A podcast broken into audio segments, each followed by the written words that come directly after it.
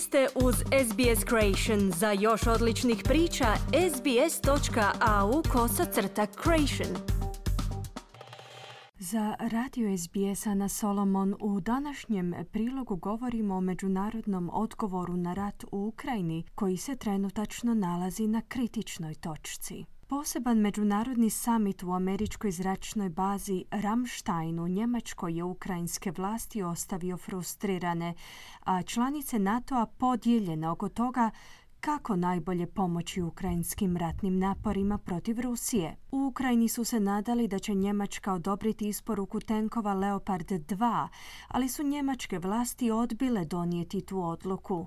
Do sada je Ukrajina bila prisiljena oslanjati se na zastarjele tenkove T-72 iz sovjetske ere koji su osakačeni tijekom rata. Ukrajinski predsjednik Voldimir Zelenski je zamolio Njemce naglašavajući potrebu za novim oklopnim vozilima otpornima na teško rusko naoružanje. Один з найважливіших елементів це танки. Сучасні західні танки, про постачання яких ми домовляємось jedan od najvažnijih elemenata za pobjedu Ukrajine su tenkovi, moderni zapadni tenkovi, za čiju isporuku pregovaramo s našim partnerima i zahvaljujemo svima koji su već donijeli odgovarajuće odluke.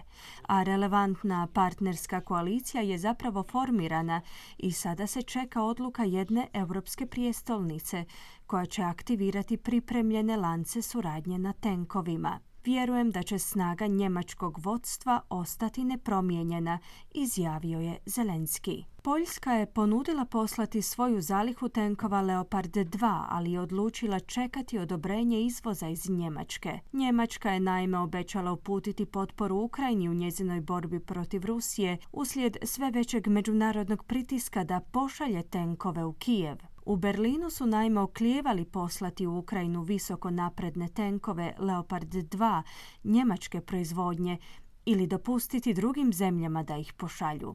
U Njemačkoj su zanijekali blokiranje isporuke borbenih tenkova, kazavši da će ih poslati ako postoji konsenzus među saveznicima, uključujući Sjedinjene države.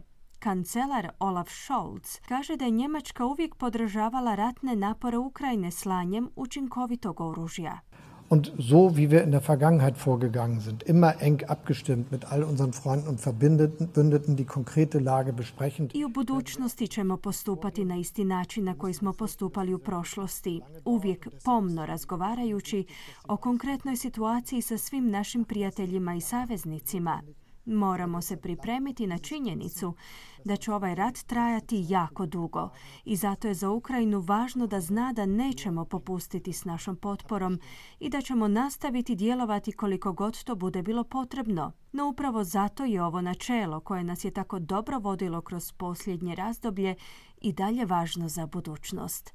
Djelujemo isključivo u bliskoj koordinaciji jedni s drugima, poručio je kancelar Scholz. Neodlučnost Njemačke izazvala je kritike NATO saveznika. Poljski ministar vanjskih poslova je izjavio da je ukrajinska krv, citiramo, cijena oklijevanja. Sjedinjene države su pozvale zemlje članice NATO saveza da pojačaju napore za pomoć Ukrajini kazavši da je sada vrijeme za jačanje savezničkog naoružanja prije no što Rusija eskalira svoje ratne napore. Američki ministar obrane Lloyd Austin je tijekom samita pozvao saveznike da učine što mogu. This is a crucial moment. Russia is regrouping, recruiting and trying to re-equip. This is not a moment to slow down. Ovo je ključni trenutak. Rusija se pregrupira, regrutira i pokušava ponovno opremiti. Ovo nije trenutak za usporavanje, vrijeme je za daljnje akcije. Ukrajinski narod čeka na naš potez i iz Kremlja nas promatraju. Osim toga, čitava povijest počiva na našoj odluci.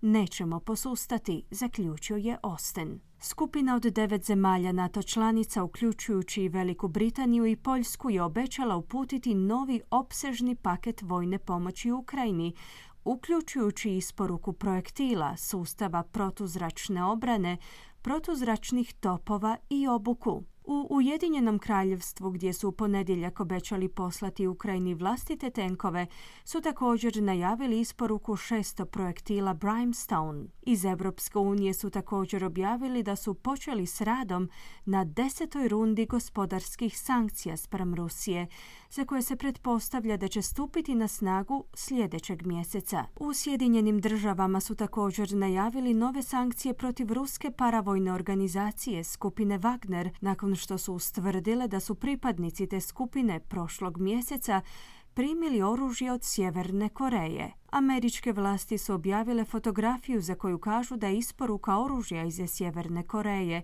tvrtki koja je u vlasništvu Evgenija Prigožina, prijatelja ruskog predsjednika Vladimira Putina. Glasnogovornik nacionalne sigurnosti SAD-a John Kirby kaže da je Wagner nastavio povećavati svoju ulogu u sukobu. We continue to assess that Wagner currently has approximately 50,000 personnel deployed to Ukraine, including 10,000 contractors and 40,000 convicts. I dalje procjenjujemo da Wagner trenutačno ima oko 50 tisuća osoblja raspoređenih u Ukrajini, uključujući 10.000 plaćenika i 40.000 osuđenika. Naše informacije pokazuju da je Rusko ministarstvo obrane rezervirano prema Wagnerovim metodama novačenja, no unatoč tome procjenjujemo da je vjerojatno da će Wagner nastaviti regrutirati osoblje iz ruskih zatvora, na posljedku je kazao Kirby. I u Sjevernoj Koreji te u skupini Wagner poriču spomenutu isporuku oružja.